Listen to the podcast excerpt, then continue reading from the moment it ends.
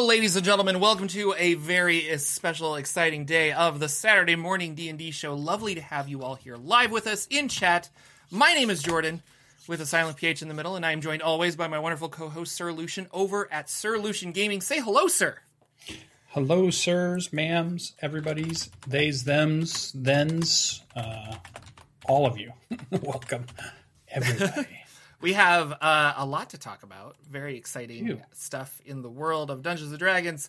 Um, and so I guess we'll just kind of get right into it. Um, uh, the, Crazy the, little book announcement. The book that was announced, you were right, Lucien. You were on the fence. You're like, I I don't know what it's going to be. But now that Jorphdan's talking anthology, I'm thinking anthology. That's where I Um, went. Yep. I thought it was going to be older adventures, but apparently this new book, Candlekeep Adventures, is uh, it's going to be 17 one shots basically. Mm-hmm. Um, and it, it almost has to be one shots because there's 17 adventures. That's a Like, lot. That's a lot for one book. Uh, Yeah. So I don't think this is going to be more than like an evening of D and D, but that's that's fine and that's fun. Um, but Mm-hmm. they're not older adventures. They are a bunch of uh, writers that they hired to write adventures specifically for this. Mm-hmm. Um, so Candlekeep Adventures will have uh, and some really cool writers too. So ones that I recognize: Sherlock Holmes, Mark Hulmes. Holmes. Uh, Mark's he will be one of the writers. I was looking Yeah. up the names here. Um, and uh, Amy Vorpahl, and Amy Vorpahl has she's an Big in actress. She does a bunch of uh, yeah. D and D stuff. She's really big in the community. She's super cool.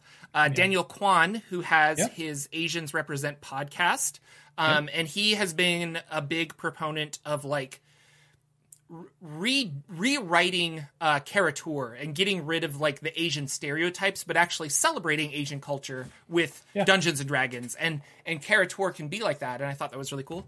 Um, Mm-hmm. yeah, well, he's just a really good person and really really interesting guy. His podcast is amazing, uh, so I'm excited to see what he wrote. Uh, and then Christopher Perkins. I love Yeah. Chris. Chris writes really good adventures. I'm really Chris is excited. good at that. He's good at that. So this is what we're working, or this is what's going on. I think it's really exciting. Um, and any- plenty of more people. There was Oh a yeah, lot. There's a big there's a lot. Those were sure. the names that stuck out to me because that's yeah. who I I recognized. Um, but no, uh, yeah, uh, uh, Sarah Madsen, Taymoor Rehman. I don't know a lot of these people, but um, Mm-hmm. but Well, I, I think there's some DMs Guild people Mm-hmm. in there. I think they really reached out to the community, really reached out to people that were already in the community or have some. They weren't just like random out there kind of stars, and they were going to bring in one time to do something D and D. Like they didn't run out and get you know Vin Diesel or something like that. This was like these are people that you see playing D and D or talking Mm-hmm. about D and D or doing stuff within the D and D community, and then they brought them in, you know, for the most yeah. part. And I, and I know cool. I know people like Matt Mercer are busy, uh, but I'm Yeah. surprised that they didn't get like Deborah Ann Woll to write something. You know, Yeah. just because of the name. But Yeah. she's also a talented dungeon master, so uh, it would make sense to do that. But uh, yeah, and, talented actress and, talented maybe super busy. yeah, and that's the other thing is Yeah. she might be busy. I just don't know. Um, but I know Matt's super busy, so that's he probably was asked and like, no, thank you. Uh, I've got a, like a whole world to keep writing to do a weekly show. Um, but yeah, so I think the idea is that you're at Candlekeep and you find like a book and it's like, oh, let's read this story, and then the idea is that you like play that story. Um, and so I could be wrong, but it kind of feels like why else would you be at Candlekeep other than I mean, you could do this exact same premise, but you're at a bar and someone's like, "Let me tell you the story of this," and then you play out the game. But yeah, well, Mister Forgotten Realms lore guy, there may be people who don't know what Candlekeep is. Oh, man, yeah, that's true. Don't know. Maybe you should tell them a little bit, tiny bit about Candlekeep. just just a wee bit of the Candlekeep. So Candlekeep is a uh, it is the it is the Library of Alexandria. It is There the world. It is the largest library in the Forgotten Realms and houses all kinds of books, but not just historical books. Like they have cookbooks and they, I mean, literally everything. And and in order to gain admittance to Candlekeep, you need to provide a book they don't have. So the idea is that they're constantly getting an influx of new books of people who only want to visit Candlekeep. So like they're you know, and then and then the the monks there are copying and and make preserving data, preserving knowledge.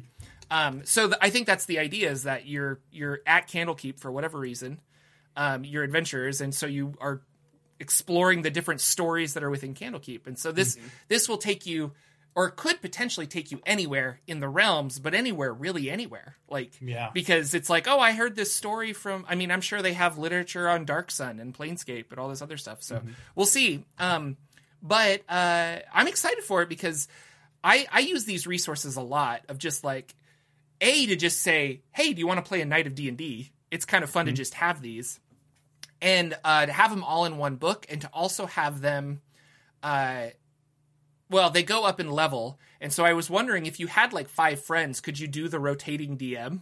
So it's like, okay, I'll run level one, you run level two, you run level three, and you kind of just so everyone gets a chance to play. Like I hmm. like that round robin. I feel like they. I thought I heard that there's at least an Easter egg like connection between all of them, if not a full on. You can play them all in order, but there is a loose link that a DM Yeah. could try to thread and weave all of this into a large campaign. And I wonder I if that could is. cool. oh no, the monster's going to eat Candlekeep. We have to like read all these books as fast as possible. I don't know, something like that. But but no, Well, and that's what they want. They wanted to have like if you want to play it all together, you could. Uh, but I, I think it really is. They're they're well, I shouldn't say they're recognizing this, but um, so many. You watch any like YouTuber or Twitch person that's that is obsessed with role playing games. When a new book like this comes out, um, over half of them all the time will say, I don't think I'll run this, but I definitely will use this, this, and this. Um, and we've done it before too with like Theros. Like, I don't think I'll run a Theros game, but boy, I like that piety system. Boy, I like this, you Yeah. know? And so you kind of compartmentalize. And uh, so cash in on that. And that's kind of what they're doing, where it's like you could just you know take this and do this. Uh, no, no new classes or anything because it is an adventure, but there'll be new monsters and new magic items, and so um, yeah, I I don't know. There was mixed reactions, I guess. Some people were like Yeah. on board, and some people Well- were like, "Why not? Why are we doing this?" But Yeah, yeah, Yeah. It's a dungeon master's resource, right? Yeah. Number one. So you- immediately you're going to get the group that's like, oh, like you just said, there's no subclasses or there's there might be spells and things in here, but they're not ones you can just add to your character sheet right off. There have to be ones that maybe you stumble upon in these adventures. You're not, you know, you're not starting out level one with that cool new level one spell in the book because you're probably not buying this book as a player to to grab that Yeah. stuff to put on your character, right? absolutely, So there's a big part of the community that's not like, oh, well, is this book even for me? I may get to experience it. My dungeon master might use pieces of it, but that's not one I would really buy. Mm-hmm. Um, but it is cool that it is a dungeon master resource. Um, I like the idea too, just the campaign idea hook, because you could put a library of Alexandria in any world, right? You can put that in your new world you're creating. You could put that in Eberron. You could put in there. There's this building. There's this cult. There's this group. There's these monks. There's these people that want to gather all the knowledge of the world. And the way you can get in to see that knowledge is you have to give them a new piece of knowledge, a new book. Mm-hmm. And that mechanic's kind of cool because right there you have your hook into how part of your adventure is going to go. First part is you guys need to go find a book that they don't have, right? Yeah. Then you get to come back and then you get the thing you do want. And that kind of can tie you in and do a lot of things. Or maybe you're being hired by these people to go do stuff. Books are missing, a new book has been found or heard of, a book that was taken needs to be returned. Um, you know, there's an author out there that they need somebody needs protecting so they can finish the book they're writing. Yeah. I mean, you could really start to reach around. How could Candlekeep itself hire adventures, or what would they need adventures for to do something? So that could be kind of a cool. So there could be some cool angles in there. And then I'm assuming it's definitely Candlekeep, so it's definitely going to be really Forgotten Realm based. Though I'm sure there'll be a blurb at the beginning that says you can put this in any world. But I bet their author is focused on Forgotten Realms. So for a you know Forgotten Realms lore content creator, you're going to pick up some stuff probably that may has not been mentioned before, or is you know has not been enough that you'll be able to go back and make a video on and say, oh, one of these adventures took us to Myth Drannor to do this thing. And here's some new lore about Myth Drannor that we didn't know, or here's mm-hmm. some new lore that I bet none of you knew about. So another cool thing for those people that are really into Forgotten Realms to find out maybe some new some new stuff we didn't know, or see some areas we haven't been to yet, or those kinds of things. So it feels kind of cool. Um, but I could see a big portion of the, I mean, being a letdown. Like like you just said, this is something that we would probably buy but not use in full. So are you getting your fifty nine dollars worth Yeah. You probably buy it on Amazon, so you get it a little cheaper. Probably. Well, fifty dollars. I don't think they, they go higher than it was fifty. like forty nine Um, ninety. but yeah, forty nine dollars basically. So, and I mean, I don't know. That's that's what I, I as a tabletop enthusiast, I can't say this anymore because I I do. I buy a lot of books that I I buy books that I never intend to run strictly because I want to learn how the system does stuff. Um, and but that's because I'm interested in design and things like that. So it all comes. I mean, this argument we've talked about a whole bunch, but I think it always comes Yeah. down to are you enjoying it? You know. so. Yeah, I was out of frame there. I didn't realize that. I was Oh no, out of frame, Lucien. Um, so I don't know. interesting. Uh, it comes with a map of Candlekeep, which will be cool. Um, Now so, another yeah. thing. Here's a question. Did you hear this? I didn't see it in the notes, but does it sound like these are a lot of mystery type adventures? That's what they're advertising because it's? Candlekeep Mysteries, and it's an anthology of 17 mystery So- themed adventures. Yeah. that had me taken a little back a little bit because I'm like, okay, I could see I, I could use a mystery themed adventure here or there Mm-hmm. to intersperse with my campaign every now and then. But did I need 16 mystery campaigns?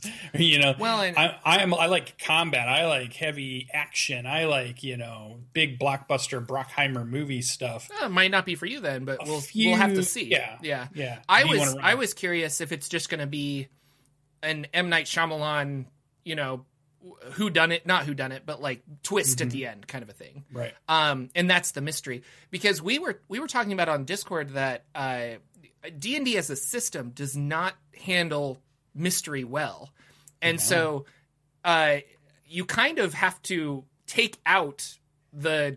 There's no mechanical way to. Well, there are mechanical Yeah. ways, but I'm going to say that there's not a mechanic a good mechanical way to handle mysteries. So then it's up to your players to just think creatively, uh, which is Yeah. fine and great. And you might have a lot of fun with this. But when the player's looking at you like, I don't understand the puzzle, can I roll an intelligence check? It's like, ah, it's not. That's Can you not give me the point. answer? My Yeah, character would know the like, answer. mm, Yeah, yeah. So. yeah, uh, I you're relying on the player more than the character in a mystery adventure because it's not about you know um braun strong arm the dwarf. It's more about can dan the player figure out what you're saying Mhm. you know?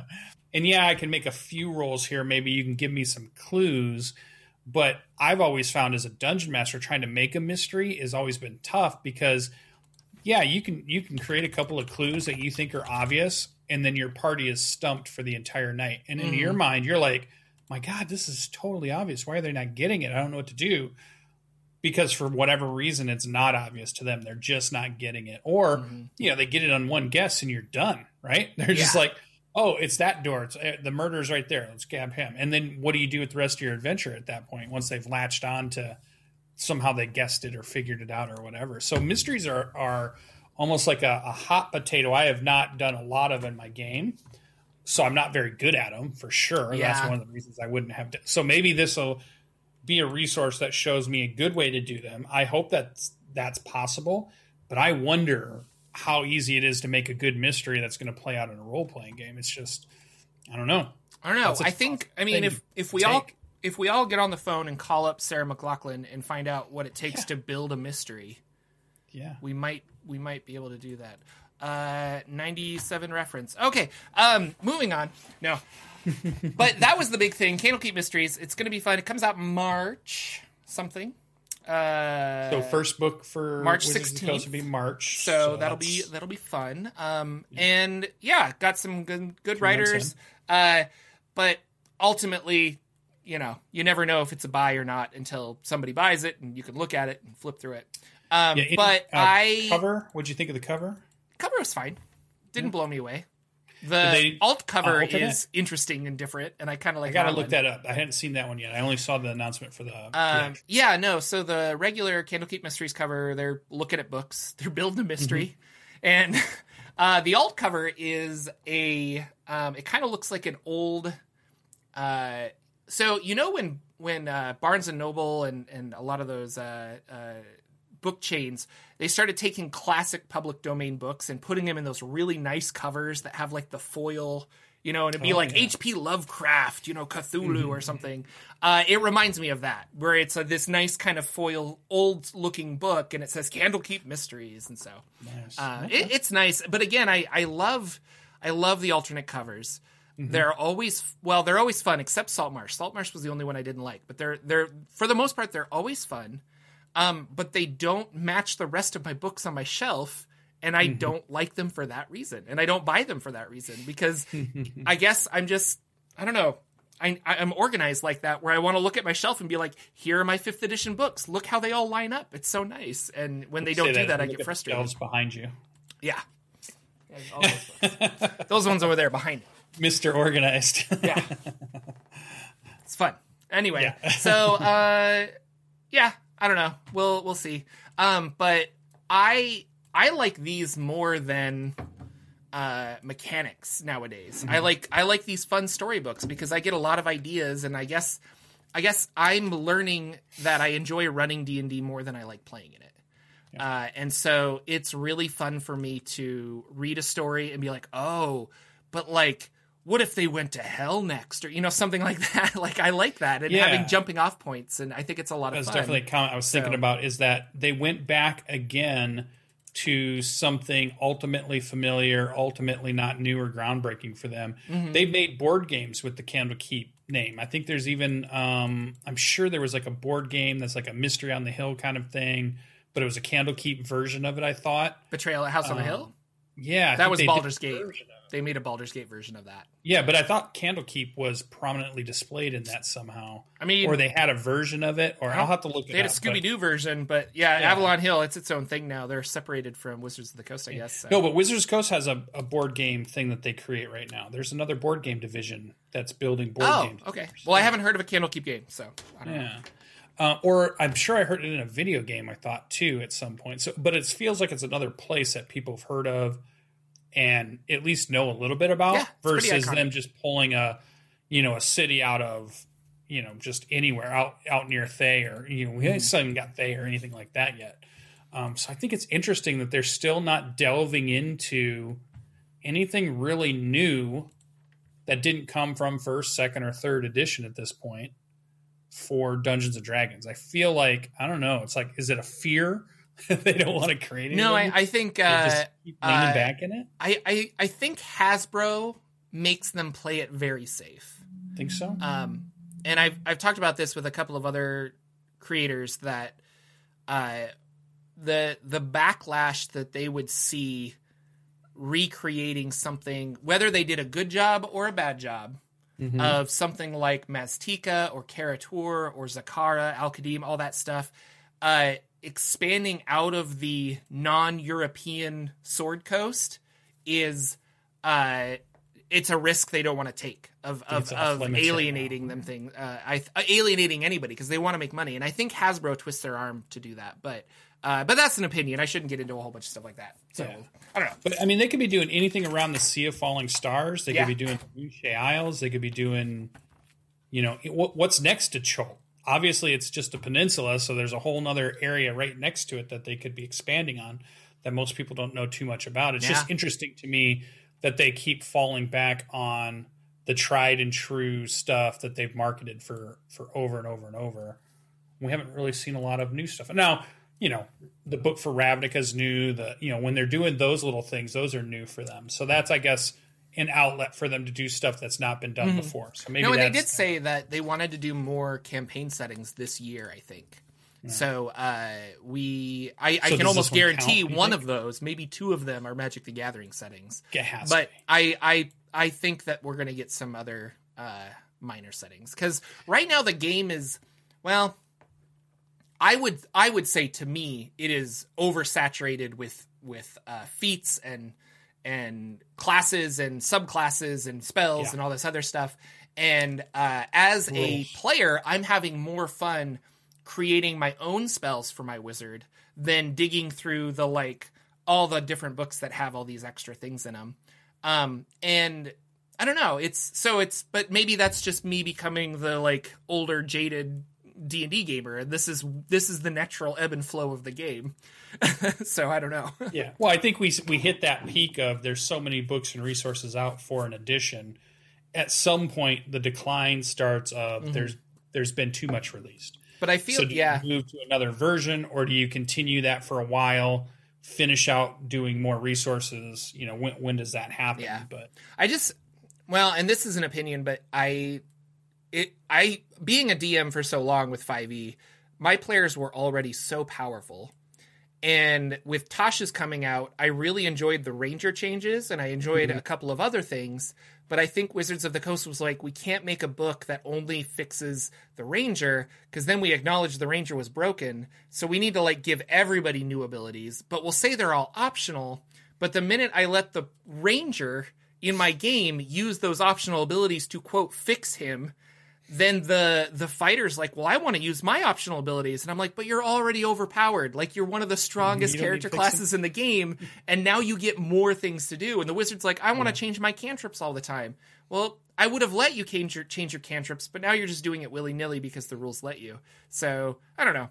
We're gonna there is uh, uh yeah. Shedzar makes a good point that um. Uh, well, actually, I read that wrong. Sorry, but uh, you said big anniversary, and I was thinking that Wizards of the Coast is, has a big anniversary coming up with D and D, and so we always talk about like the 50th anniversary is going to hit. Could and be something, yeah. huge is going to happen. Um, so this starts the clock. Then we know about Candlekeep Adventures. We know it's going to be in March. That's three months into this year. Mm-hmm. So maybe you can guess that there's going to be another book another three months after that. So maybe a a June release, maybe. So we know we've got an anthology. What are we thinking we're getting next after that then? Because we know we're getting a couple of books this year. So uh, yeah, I would say definitely a. I think I think the logical thing would be a Magic the Gathering this summer to tie in with yeah, the Magic the or the Forgotten Realms set that's going with Magic the Gathering. I think that's a Um, good And then guess. maybe I don't know. because that'd be an adventure book and then a campaign world campaign guide. a Yeah. new world campaign guide. So, I could see that. um, other things in the really cool news of D and D. Uh, good friend, well, I should say good friend, person I've met once, uh, Matt Colville released uh, a magazine called Arcadia.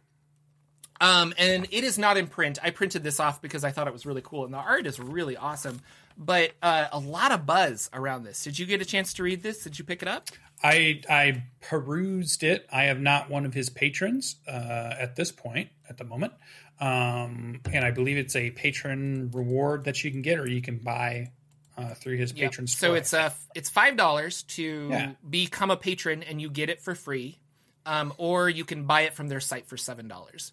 Uh, Yeah. I should be a patron of of Matt. I'm just not. Uh, Mm-hmm. and I ended up buying it for seven dollars, and it's really it's really fun. It's really worth the money.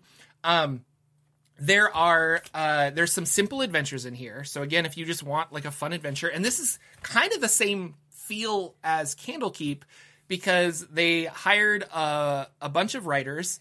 And the writers are like, here, I have this idea. And then they're like, that's a great idea. We want to pay you more money to expand upon it. And all these writers were like, what? Like, that's not how this works. like, you usually don't pay us well. So it's really cool that Matt is focused on um, he has the resources to make a quality product and he's not afraid to invest money into the people to help make that product quality. Um, james Introcaso is the lead designer slash editor uh, of this uh, magazine arcadia. And um, he has a really good intro where he's like i met with matt and matt just said that we need to do really dope stuff that people want to use in their game and so Matt said in a video after this came out that he's like, everything that was in here, I like went through, you know, he read it and he's just like, I would use that in my game. And if he wouldn't use it in his game, he didn't want to put it in the magazine. And so it's really cool.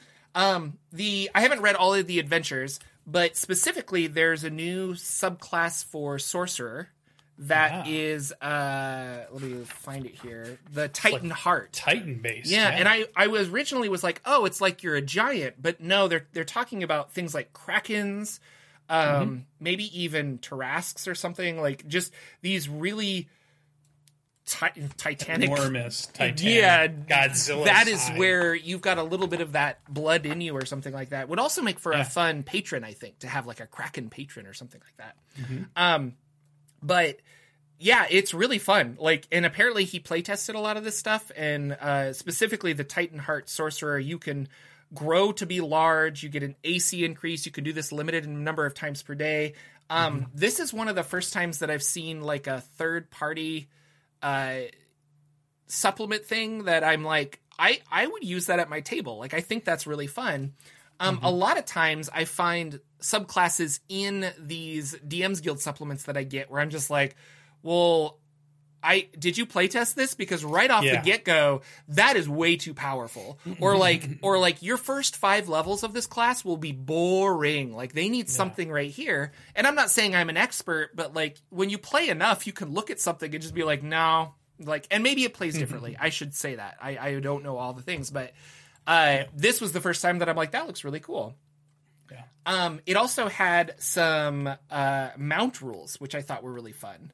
Um, I've and, had to make those as a DM for my campaign. I went in because our my players were like, "There's no real good mount rules in the game. They're very small. What you can do, and we wanted to expand on, you know, some cool stuff that if you're riding a mount, mm-hmm. that you should be able to do. So we came up with some stuff. That's one piece I want to dive into. That when I go to get the the magazine is yeah. that want to take a good look at those and see how they match up to some of the stuff I came up with and yeah. and what their ideas were. Yeah, it's not. It's not a. T- I mean, he reviews the original rules, which you then get a sense of like, okay, these were just kind of like, and you can ride things. Um, yeah. But then he there's a, a, a vaulting attack you can do with your mount, mm-hmm. um, and then basically just new mounts. So uh, one of the things that I really like about it is that your mount starts getting your proficiency bonus mm-hmm. added to its AC, um, and it also gets temporary hit points three times your level. So like at the start of the day, your your guy isn't going to be able to be healed constantly through a fight, but mm-hmm. they can last a little bit longer. And I and that's just a I don't know, it's such a simple design element that fixes a lot of problems. Yeah. My uh Warforged Eldritch Knight has a nightmare mount and I fly that all over, and it's really really fun. But he does die quite a bit, and then I have to wait 24 hours to summon him back, kind of a thing. Just having the temporary hit points would be really cool. Uh, specifically, I really liked the giant toad mount, um, mm-hmm. and that was that was super fun.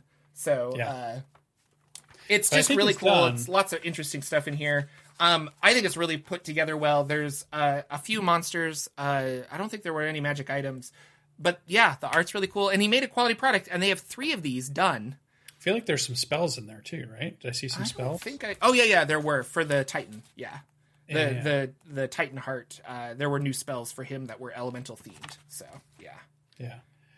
It, it reminds me of one of the first things I've seen. It's not quite there yet, but it's definitely close to the old. I'm going to go down to the game book store and I'm going to pick up either the dungeon or Dragon, you know, Dragon Magazine, magazine yeah. to see what those writers are doing, and there's cool stuff in there. But what I like about it is it's not full full of advertisements like a normal magazine because like normal magazine is advertisement, cool article, advertisement, cool article, advertisement, cool. you know, it's like one to one ratio of you know them trying to pay for the book that they're making, the magazine that they're making. And with the death of magazines and nobody buying any magazines, yeah. we just haven't had that anymore. So you have to kind of rely on the DM's Guild, but that takes a lot of searching and you don't quite know what you're getting sometimes. And and then the quality of those is really super hit and miss. This felt higher quality. This felt like there was an editor that edited it. There was a layout artist that did the layout. They actually paid for good art, which I think draws you into any magazine is good visuals good articles are good, but you need a visual to tie you in, and I think they mm. did a good job there. 43-ish pages, and he wants to have like three of three items in magazines. Although I think this one had four, the next couple have three, and then the last one has four. And then he's and I think in his video he talked about they've done a set of them.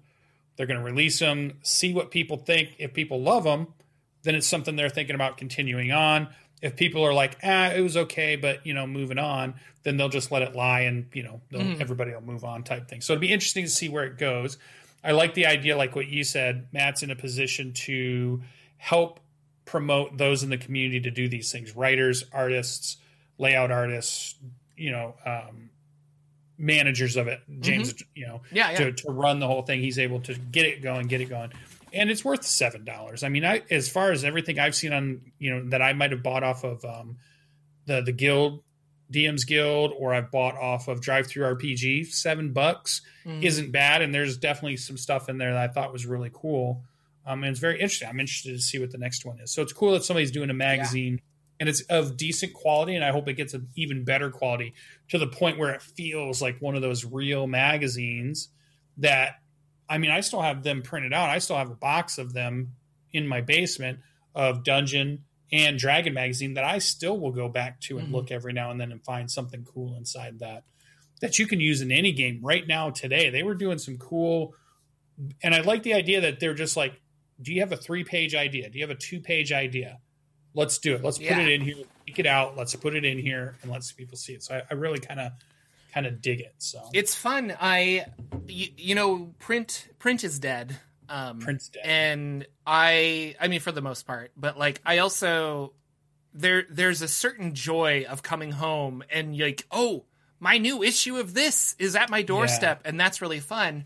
Um, and I was thinking about uh, as you were like the way you were talking about it, but I was thinking about like loot crates and uh, how people got really excited for their loot crates, but even those are now spoiled for people because a lot of my friends that would do the subscription loot crate stuff, they look online, oh, that's what's in this month's before it even Yeah. arrives at their house, and I'm like, but there's a certain joy in that, and so I think mystery. if if they even did a print version of this, most people would be reading it digitally because you want to. If you're really excited about it, you want to read it 1st Uh, and so and and the price would have to go up if you did a print. But I don't know. Matt was saying like he's like we have to make sure that this makes money um, before we can continue. But it's a three month experiment, so they have you know this month and February and March all done.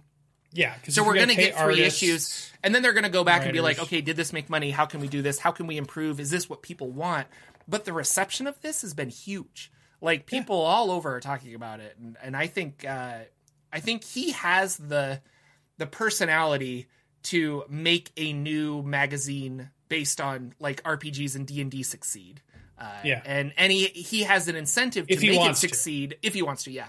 And he Yeah, has an incentive to make it succeed uh, outside of something like the DM's Guild, where I don't think it even would succeed if it was on the DM's Guild. Or how many?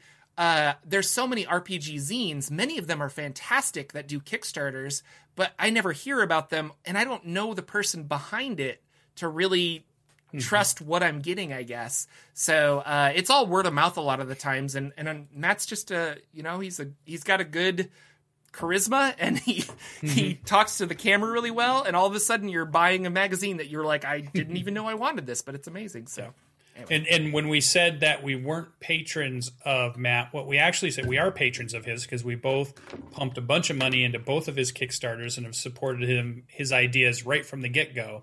So we are patrons in that way. I just am not the, one of his monthly patrons at the moment. yeah So we, I definitely support Matt wherever I can, and we loved when he came on the show and talked about his exciting project in the beginning, and we were so lucky, and it was just cool.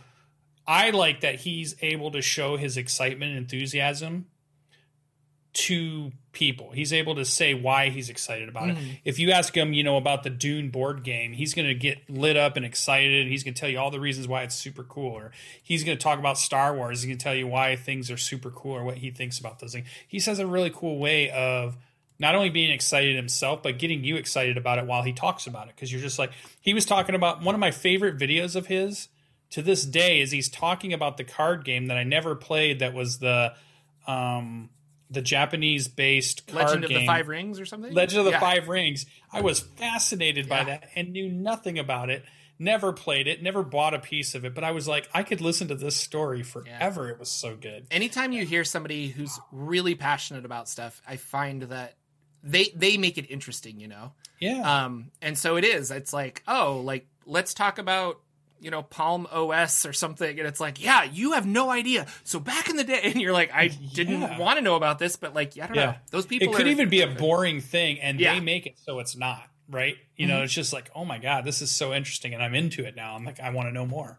So that's why I, I love Matt and the stuff that he does. I love that he's supporting the community and he's somebody who's helping others get into the community. He's always been a positive force in the community.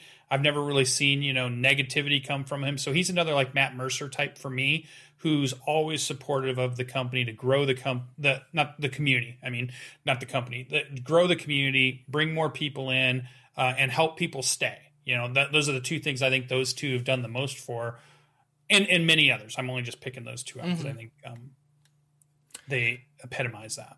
Uh, then uh, a little blurb came out yesterday uh, that the uh, the the writer of John Wick, the guy who created the John Wick what? character and wrote the first th- uh, the the three John Wick movies, um, Derek Kolstad, he apparently is interested in writing and developing a live action D and D uh, television series.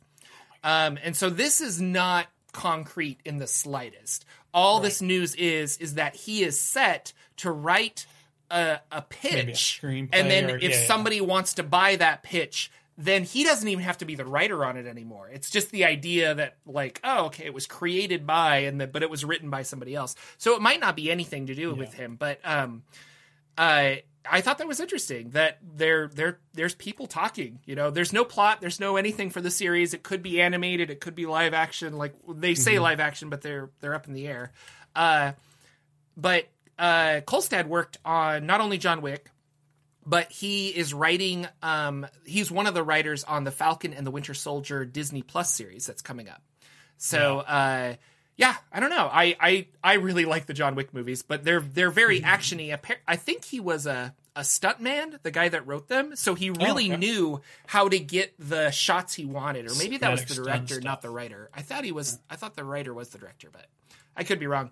Anyway, uh, we that will talk cool. about that as more information comes out. Uh, but it's kind of interesting that D and D is, you know, it's not well, I, I, I, would say it's been growing by leaps and bounds, but yeah, getting a movie and, I, and getting a TV series are going to be the next step. I think. So. I feel like we're we're in an age where if somebody wants to put the money into it, it can be done correctly. It can be done so it looks mm-hmm. good. It could be a cool story. If you had somebody like the Russo brothers or you know uh, James Gunn or you know any of these people that are creating these cool action packed movies that do have effects, but maybe you don't have to go overboard. You can do like a, you know, like if you think about Winter Soldier, the type of effects they had in that was a lot of good fighting stuff.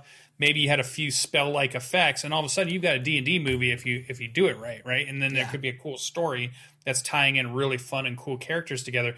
So we're at a time when it could we could do it. Like ten years ago, I don't think we had the technology. They could do a story, but we didn't have technology to show the dragon to be a really cool dragon or show that you know we're now in that time where you could make some really cool looking trolls or really cool looking fight scenes of you know um, them delving in some dungeon you know tomb of horror style dungeon or whatever it might be. I think you could really do it if they wanted to. So now it's just about is somebody willing to do it? Is there a studio out there willing to put the money into it? Is there a director willing to write a good story? And not like some of the stuff we've gotten before right? Because we've had Dungeons and Dragons movies. they yes. they were um, I don't know where the vision came for them. I don't know who wrote them off and said, "Yeah, that's exactly like the Dungeons and Dragons game I play on Friday night." And said, "Yep, yeah, we've got a, a, hit here." That was but somebody lied grab. to them. somebody totally lied to those people because that was not Dungeons and Dragons as far as I could tell. That would so. be. I should make a video. That would be an interesting video of like the the the movie history of D and D, just so people understand, like, because the yeah. contracts got linked to a company and then if they made a new movie, they kept the rights. So basically, this company was like, let's just make crappy movie after crappy movie so that we can hold on to the rights in case it blows up and we make a lot of money. And it's the same thing Fox did with uh, uh, Fantastic Four. They're yeah. like, let's just keep make. We got to make anything, and we hold on to these rights, people. Marvel's big now, right? So they made that terrible Fantastic Four movie, and it was just like, doesn't doesn't have to make money, just has to hold on to the rights. Um. Anyway, really interesting stuff. Uh, we're gonna we're yeah we've talked for a lot, but we had a lot of news. Uh, we're gonna transfer to a monster uh, college where we. George's been excited up. about this I have. all morning. So uh, over the week, I've been making. Um, I made some. I made some some really dumb overlays. So we're gonna transition to my really dumb overlay. Are you guys ready for this? All right, so this is the monster page number personal computer. It is currently calculating a random number for us so that we can we can understand what's really happening. Um, and it looks like our number might be done. Uh, yeah. Okay, there we go. So we are uh, we are on page two oh two. Is the number of our monster uh, PC. So looking up number 202 of the Monster Handbook. Let's let's see what we got here. Um Give what, us do, a good what one. do you think it is? Oh my god, 202. That's in the middle. oh, this is part. great. This is going to be a really easy one, I think. Um, but it is a lich. the lich is our uh, Oh. monster of choice. So now I go over here to uh, this area and I say lich. And you guys see behind the scenes that stuff happens on the screen and it's just crazy. Um, but then we go over here and uh, yeah, there's a lich. All right. We're going to talk about this lich. What so exciting. crazy technology we have these days. I know. Oh my there gosh. it is. So Yes, cool. The lich. Um, going back over here so I can see chat. Uh, so anyway, the graphics. I know, so exciting. That that is a state of the art PC. Uh, so Lich, Lich, Lich, Lich, a CR twenty one creature. Um, This is a big. This This, is is, a a, big one. campaign starting. This Yeah. is your bad guy. This is your super bad where you're sitting back and you're thinking, "I've got this idea for a campaign. I'm going to have this lich as the bad guy. Mm-hmm. Here's his or her plan, his, her, or they's plan of what they've been doing to mess up and take over the world or destroy everything around them. And my players have to do something about it. But I'm going to show them a little bit in the beginning because he's too tough for them when they're first level, but they need to build up to them, you know? So we're going to have the, the long campaign that lets them get powerful enough to take on a CR21 character. Have you even ever, in any games you've played, Mr. Dungeon Master Jordan, have you fought a CR21 character yet?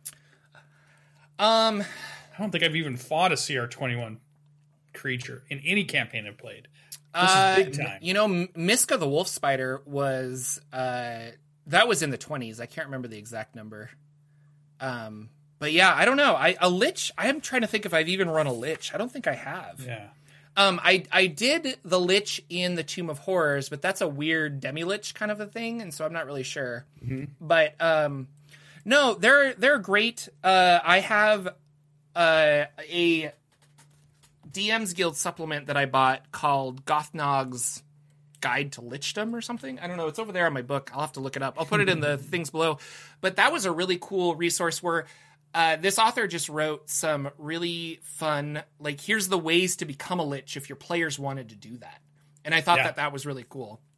So, Tell us a um, little about it in case there's somebody out there. I, I can't imagine who somebody doesn't know about a lich, but give us a little bit of the oh yeah, yeah. what can we expect from the lich? What So, are some of the cool things uh, that make them A are? lich is a usually a powerful. Well, it is a powerful spellcaster, and there Yeah. are uh, many opinions whether bards or and clerics can become liches, or if it is only wizards. But you essentially uh, kill yourself and trap your soul in a uh, a vessel called a phylactery, and that phylactery then houses your soul and keeps it from going to the afterlife which at the same time allows your body to be animated and sentient. So you can still you're you're undead but you're still focused. Now your body's going to decay at an accelerated rate unless you feed life energy i.e. other souls into your phylactery which keeps your body sustained so uh and keeps your mind sharp and so that's the other scary thing if you don't put uh, other souls into the phylactery um, to sustain yourself, then uh, your your body will uh, start to decay and your mind will go crazy. And in 5e terms, that's where you get the weird disembodied floating skull that like is very dangerous but very crazy. Uh, And so, uh, famous liches like Acererak, um, Vecna is another famous lich, but Acererak specifically built the Tomb of Horrors to gather adventurers who are like, I'm going to make a lot of money in the Tomb of Horrors, and then die. And when they die in that place, their souls go to the phylactery to keep a Acererak alive. So it's Mm-hmm. it's kind of one of those things, and and a, a, a phylactery could be anything. Apparently, like I think it could be a gem or a, a, Yeah, a jar. It's like the MacGuffin of Yeah. the, Um, I've I've heard I've read stories where it's like a large stone, um, Mm-hmm. and then there's always the joke of like make your phylactery a pebble or a grain of sand and throw it into the beach and no one will ever find it, kind of a thing. so, yeah, I don't know. or will Um, they? or will they? But uh, I mean, it gives off magical stuff, so whatever. But it would be cool. There's there's also a handful of magic items that when you wear it long enough, the curse is is that it turns you into a lich. And I always thought that would be kind of a cool way uh, Yeah. to turn a player inadvertently into a lich. Like I would even pass them a secret card and be like, "So you're cursed. This is probably what's going to happen to you." You know this, but you don't necessarily have to tell your friends about all of that. So, um, this is a tricky one because I, I mean, that's he's an end boss, you know, in a way. Yeah, yeah. So, but I, I would have, uh, Huge spell casting potential. I would Big have spells. the the bringing back the lich, you know. And so, Yeah. let's say you find, uh, the like, well, I, I keep thinking of uh, Sauron, you know, and and in The Hobbit, it's like there's a weird necromancer hanging out in Mirkwood, and I got to go investigate that kind of a stuff. Um, Mm-hmm. the the lich coming back to power, I think, is the story I would like to tell. And so your players are trying to find like what's this weird cult and what are they doing? They're grabbing people and sacrificing them all in the name of funneling souls to the phylactery to then have it, you know, Yeah. phylact. Uh, that's what they do. Phylacteries phylact. Um, so doing all of that and then uh, having the lich kind of get bigger and bigger and bigger and then I don't know the the end of the campaign I guess is either he returns or they prevent uh, that from happening. So Yeah. I think for for mine, I, this is one where I kind of reward the players in that this one would always be the absolute evil for me, so they don't even have to question. I'm not going to throw a, a, a wrench in there to say is he evil? Maybe he's not type thing. I'm going to make this one evil. I'm going to let their minions be totally because they're participating in gathering these souls in some way. And I almost think it's like maybe it's the head of a of the empire next door that we call as the evil empire and we're fighting against and their people are doing these things and that's why they are evil mm-hmm. and just give them that clear black and white it- you no guilty conscience whatsoever taking these people out of power and going after them and feeling good about you feel good about we stopped what they were doing kind of. Because Yeah. sometimes i like to challenge that. Sometimes i like to say well you might put something over here they think is evil but if they dive into the story deeper maybe there's something else going on there if they look for it right? Mm-hmm. They don't just jump to a conclusion or a stereotype. So i like to play around with that a little bit. But in this one, I would like to be just black and white. Let them just go, you know, there's a bad guy, point him at him and see what they could do. I've always been fascinated, too. This is not from a dungeon master's standpoint of playing a character who has a character arc that starts out as somebody who just maybe learns about magic and loves it. And then how does that arc get you to a lich, right? Mm-hmm. So you'd almost have to work with a dungeon master who is willing to work with you to say, this story arc's about you going from somebody who finds magic for the first time, what it does to you over a long span of time, and how at the end you inevitably became that lich and Right. the things you did and the choices you made and and just play around in that space a little bit. And You might only be able to do it in a book or a story or something, but it'd be interesting if you could have that type of story arc in a campaign with your dungeon master too. So that could be a pretty fun thing. So I, I think it's great. You're looking at big spells though too. I'm thinking like you can come up with some cool stuff that you don't have to take from the book. So from a dungeon master's perspective, you could make up some cool spells that you think this person should have or has researched or has created themselves because of the abilities they have. Um, you get to bring in a lot of the other undead that they could maybe command or have as bodyguards or what their ultimate goal is. And they could even have some cool enemies. So, from a dungeon master's perspective, they're that powerful and they've stayed that powerful by keeping their enemies at bay, but they definitely have some cool enemies out there. So, what part of the story could they play? And what part of the story could your players do with that once they find out, oh, there's a couple of people out here that really don't like this person either? Maybe there's something we can do there, you know, Yeah. type thing. yeah, Yeah. So- uh, man, I think it's a great character. It's a great monster. one, yeah. It's a classic D and D monster, like the Lich. You know, that's like that's quintessential D and D right there. I think, man, I think I want to. Sorry, so everybody in chat, I was trying to show you the the the book I bought, um, which was called uh, "Blasphemous Abominations: The Lich" by Critical Hit Publishing. This is the Gothnog book that I was telling you about, and I got it in hardcover. It's it's it's fun. Um, I haven't used it, but I really want to use it uh, to become a lich. I would like to have a dungeon master that allows me to go on that journey. Uh, and and I know it's very evil, and so I don't necessarily want to play an evil campaign, but I like the idea of, um, I like the idea of that. I think it would be a lot of fun to uh, to to do that transition, and that's like how you retire your character in a way, you know. It'd be a lot of fun. Um, but yeah, so we got ten minutes or so. Uh, Mister Mister the Lucien, what have you been doing in games? Well, we're uh, we're doing Dungeon of the Mad Mage, uh, so we're still playing through that. We I need uh, you to do a, floor a week so we I can know get that's through what I this, wanted. okay? we're not we're not doing that. Uh, we've survived the two parter attack on Waterdeep. Um, the cool thing about this is, is we found out that they just we went and fought Xanathar in his lair and made him mad. We thought we killed him, but then Not today. he he had some trickery to fool us. And then we got attacked immediately after when we went back to our home to, to rest. And we thought, oh, well, we made him mad and he came and attacked us. We have just found out that Xanathar has decided to attack the entire town of Waterdeep. So Blackstaff got attacked, a bunch of other places got attacked, uh, the Yawning Portal got hammered. Like, so apparently, this is a part of a much bigger attack than we thought. It wasn't just that we went down there and tried to kill him uh, and mess with his stuff. So uh, it'll be interesting to see. I think we're ready to go back down to the to the next level um, and get back down. We're going to be on fourth level the next time we dive into um, the dungeon, Mhm. and we know we have like twenty something levels to go at least. if- You know, so we got some we got some ways to go yet. Um, it's been fun.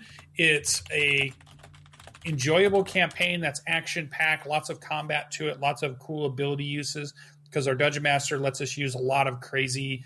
We've used all the subclasses. Like we've got guys that are multi-class and into three of the subclasses at this point. Um, because now there's so many to choose from. They're trying to get you know abilities from all over. So now my guys are really the- you know the party's min maxing, but there's some fun Mhm. um, role playing going on. There's some fun um, game to it, and those are on the Tuesday nights. So that's been fun. I think it's a good dungeon delve. I'm ready to get back into fourth level and see where we go from there. That's past kind of the Skullport part, and that's past really anything I've ever read about or heard about for Dungeon of the Mad Mage. I, I've heard a little bit about Skullport before. I've heard a little bit about what level one or two might look like, um, but I never really got any info past that. So I feel like I'm really getting into the mystery of what the rest of it's going to be. I mean, we know it's Halaster's crazy fun room, you know, kind of thing, and he's crazy and he's got a met crazy uh, apprentices and stuff. But from that point on, I just don't know what we're going to come across. I don't know what we're going to be doing. So it'll be interesting to see, and it's been really fun. Um, I'm also getting excited. In just a few days, uh, we should be getting together to talk about uh, a Monster of the Week game, um, and I'm excited to see where that goes Mhm. and what um, what kind of comes about that because it sounds like it could be a really fun one shot that I'm getting super amped up about. You know, getting excited to play. You know, just a fun one off. It's a fun it's a fun Um, system the more I've been reading about it, and so I'm also yeah. excited to play because I haven't played So. it. So So that's what Lucien's done. But what about Jordan? We got seven minutes to regale us with all of your Dungeons and Dragons goodness. Well, um, I, the way you were talking about how powerful uh, I should check out the Guide to the Lich, I will do that, uh, Shozama. Um, I blah blah blah blah blah played my Wild Wildemount game, um, Yes. and uh, the dragon. When we last left, we had banished a dragon, and then we destroyed the enemy that was like holding the dragon hostage, but the dragon is like mind controlled. So when it came back, we were trying not to attack the dragon, but get it get it out of its domination that it was it was mind controlled. Um, and it had this weird collar on it. So we did a lot of interesting checks where we were Um, I ended up casting grease to try and like get the collar to like wiggle off, and then I did a lot of like acid damage to like dissolve it. Um, so it kind of turned into a pseudo skill challenge, but it was really fun. And then afterwards, we explored around the area because we're like, where? What is this place? Like, who was this guy that attacked us with a dragon? How does he have a dragon like that? Um, and we ended up going into a underground dungeon, and we found his like home. Uh, and we ran into some NPCs that we had seen a while ago, and we were curious why they were there. Lots of questions get answered. I also missed like a month and a half, so a lot of times everyone at the table goes like, oh, "It's him," and I'm like, "Who is this?" Like, I don't what, which is so funny because we talk about like you know you're gone for one session and then all of a sudden Yeah. your players are flying around on a uh, uh, mind flo- mind flayer nautiloid and you're like how did we Yeah. get here? We were in a forest. What is happening? So what did you guys do while I was gone? yeah exactly. So like that's been kind of the running joke is like I'm like i have no idea what's going on. Uh, but no it's been fun. I i still really excited. I've got a new spell that i created uh, josh's conjured weapon um, where uh, I create basically I kind of reflavored the uh, Mordenkainen's flying dagger or what is that spell called? I can't remember. Um, but the the level seven spell where you summon a blade of force that like flies around and does damage. And I was like, what if we like lowered the level and it didn't and I didn't allow it to fly around and I and maybe got rid of concentration so I could just like have a blade of force in my hand.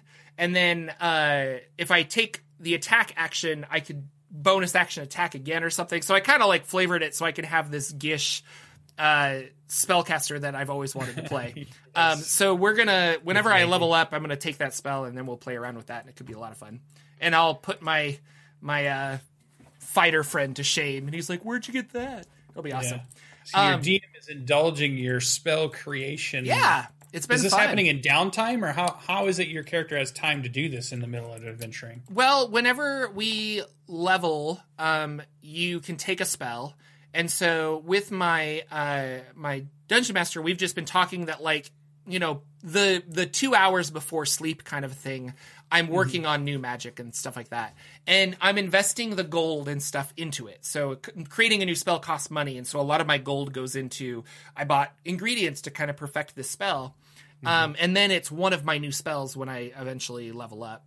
Uh, but I I took a uh, or I I Josh's conjured tower, and so I can conjure this tower. So anytime we take a long rest, I usually conjure this tower, and then from that tower I have a room that is just mine that is for magical research. So the idea is that I'm always kind of researching and stuff. So yeah. I don't know. Gotcha. It's part of the fun. right. Part of the fun of the game. um, but before we go, I wanted to talk to you about this because I think it was something I, I was just reminded when you were talking about uh, your your game in Dungeon of the Mad Mage. But have you heard of Gestalt characters in D and D? No, I had never I heard of this word, before. but I don't know. I had never heard of this before, but it is a variant way to play Dungeons and Dragons where you when you level, you take two classes at once. So you're like I'm going to be a fighter and a druid. And you get the benefit of both of those, but you only get one hit die and like between the two, so you take the higher one, and you only get uh, the proficiency bonus once, and and and an ASI only allows you to upgrade one, but you know by level two or two, if you were a cleric and a druid, you would have shape change and channel divinity Yeah, and you're still limited by your actions. But I was reading online, I had never heard of this before, and I was like, that sounds like a really fun way to play. And people on Reddit were saying it's very powerful, um, Yeah. but you are almost a glass cannon. Like you can do a whole bunch, but uh, let's say two Gestalt characters are not as powerful as four regular characters, kind of a thing. So if you want to try this economy. out, you could. Uh, and I kind of want to play a game like this because I think that's the, I think that's the twist that Yeah. would that would make me be like I rather than more subclasses and all this other stuff. I think Mm-hmm. combining two things like that would be a, a new interesting way to play. And so I was gonna. Yeah. I don't know. I'd never heard of that. I know you've been playing RPGs longer than me, but yeah, it's kind of fun. I've not heard of that. Although I, it is interesting. Five E characters are already powerful. Yeah, But what I like about that is you have a lot of flexibility in maybe creating a character that you didn't feel like you could create through the way the rules work now. Yeah. Like if you really wanted to hone in on I can do this thing, but I need to be able to do this thing and right now they're separated into these classes that I mm-hmm. can't really get to. I've always thought it, the one idea that's similar to that, but I haven't figured out how to do it is sometimes I want more than one subclass from the same main class. Yeah. I, I want to be the fighter samurai, but then I also want to dive a little bit into, let's say, Arcane Archer or something. And yeah. yeah, yeah, or the Echo Knight or um, the Psi Warrior one. You know, like I want my blades to be the Psi blades, but then I want the the cool aesthetic of the Samurai Warrior and the and the cool stuff that's Yeah. that. And yeah, it's powerful, and yeah, it's probably why you can't do it. But I've always thought, oh, that's such a cool thing that there's a couple of subclasses I'd like to meld together and play that character. It would be Yeah. a cool, fun character.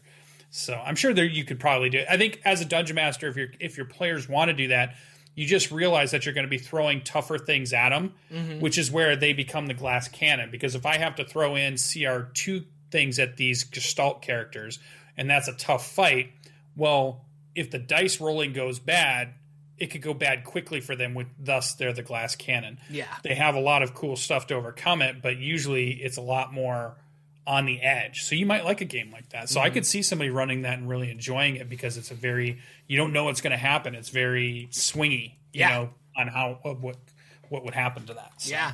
interesting. I I'm gonna go to D and D Beyond really quick because people were asking me about my my spell. that I was like, I gotta remember what it is. you, um, you, you're mad. You're so green right now. Ho- oh, I'm green. You're green right now. I hosted this time though. What's wrong I with you? What did What's you wrong do? with you? What did you I'm do? not green.